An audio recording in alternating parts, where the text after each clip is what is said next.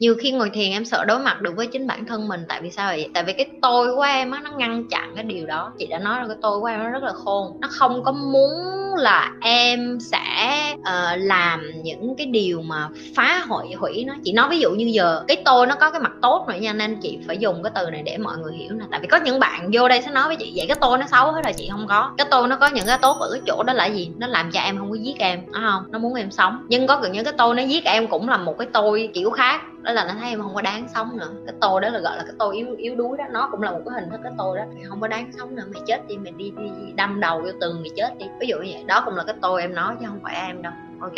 Tại vì nếu như em là một con người sống, em sẽ không có quan tâm đến chuyện là của mình sống. Cái mà chị học được rồi nè, mình nhìn con vật á là một cách hay nhất. Tại sao chị nói vậy? Em thấy động vật á, nó tự sinh tự diệt lắm.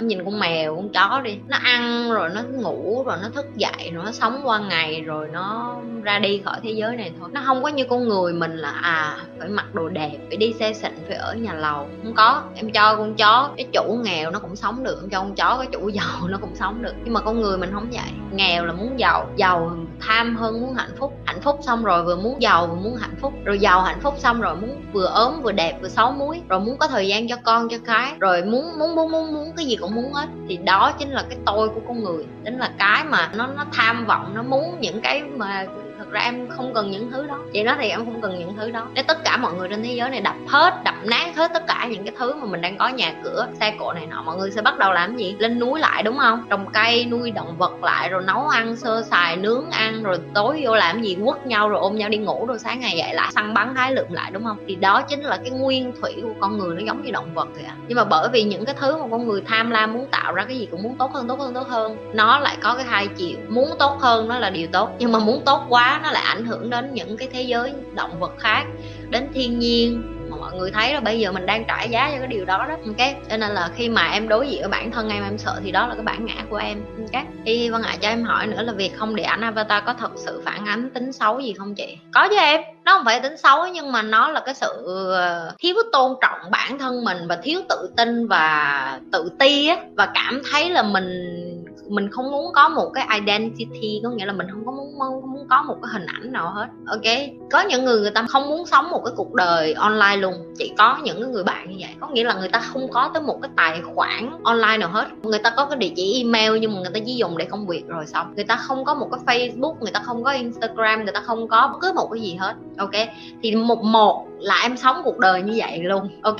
Chứ miễn em đã lên online rồi thì em đang sống thật, chứ em không có sống ảo nữa. Tại sao chị nói như vậy? Em nhìn tất cả mọi người mà đăng trên Facebook, Instagram, em nghĩ họ sống ảo, không có đâu, họ đang sống thật đó. Họ đăng những cái gì mà càng chiêm nghiệm, ngâm thơ, ngâm văn, than thở, kể chuyện hay là khoe khoang, tất cả đều phản ánh cái tính cách thật của họ ngoài đời. Thì nếu như em đi lên trên mạng, em đã quyết định em sống public rồi mà em còn không dám để cái bộ mặt em lên á, thì em về em xóa hết tài khoản online của em và em lên núi mở. Có nghĩa là em quyết định em không sống online luôn. Còn một khi em đã sống online thì em nên làm chủ cái cuộc đời của mình. Đó là gì? Người ta biết mặt mũi mình thì sao? Thì mình lại càng phải chịu trách nhiệm cái ngôn từ mình nói ra, cái comment mình thả xuống, cái văn ngữ mình thả ra cho mọi người xung quanh. Mình phải biết được là mình tích cực hay mình tiêu cực. Đó là lý do tại sao những cái người mà giấu mặt hay mấy cái tên dị hợm mà vô đây mà chửi rủa chị Nhi không có nể là vậy. Chị Nhi còn nói thẳng luôn, nếu như mà ngon quá thì lên tự mở một kênh xong rồi làm video xong kêu chửi con Nhi chẳng hạn thì chị sẽ nể hơn, đúng không? Nó giống như cái chuyện em đánh vật hay em đấu tay đôi vậy, em phải đối diện người ta chứ em đứng sau lưng mà em cứ nói. Ở nhà em coi tivi thì em rất là dễ, em nói tao gặp tao quăng tao lên khán đài tao đánh thằng đó một phát chết liền. Người ta tập bao nhiêu năm tháng nó nắm đấm người ta mới mạnh như vậy, em ở đâu em ngồi dưới mà em ngồi em nói được. Thì đó là cái lý do chị giải thích nó không có xấu, nhưng mà em nên tôn trọng cái identity của em nên tôn trọng em là một con người thật sự thì em nên sống như một con người thật sự, ok? Từ lúc em cảm nhận được bản thân và cuộc sống, em cảm thấy mọi thứ tuyệt vời. Dù là niềm vui hay điều kiện không như ý, em cảm thấy yêu đời với người và người lâng lâng trên mây. Chỉ có như vậy không? Hay em có vấn đề? Không em, tại sao em lại nghĩ em có vấn đề đó? Em yêu đời, em yêu bản thân em cứ hưởng thụ nó thôi. Mà em cũng không cần phải so sánh. Em yêu đời, em yêu bản thân chị cũng phải như vậy, em không có nhất thiết như vậy. Em có thể yêu đời, em có thể yêu bản thân, người ta có thể không có, kệ họ. Tại sao mọi người cứ phải thích so sánh mình với người khác? Tại sao bạn cứ phải so sánh người này như vậy á chị, chị người kia như vậy á chi vậy? Chị hay lặp lại là em chỉ có thể so sánh với em của ngày hôm qua. Và ăn của ngày hôm qua chỉ có thể so sánh ăn của ngày hôm qua nữa. Ăn của ngày mai sẽ so sánh ăn của ngày hôm nay. Vậy nếu như em là ngày mai, em sẽ muốn so sánh với một người như thế nào thì em hãy sống trọn vẹn với em của ngày hôm nay. Chị không cần biết nó đã trải qua bất cứ cái chuyện gì trong cái cuộc đời của mấy đứa.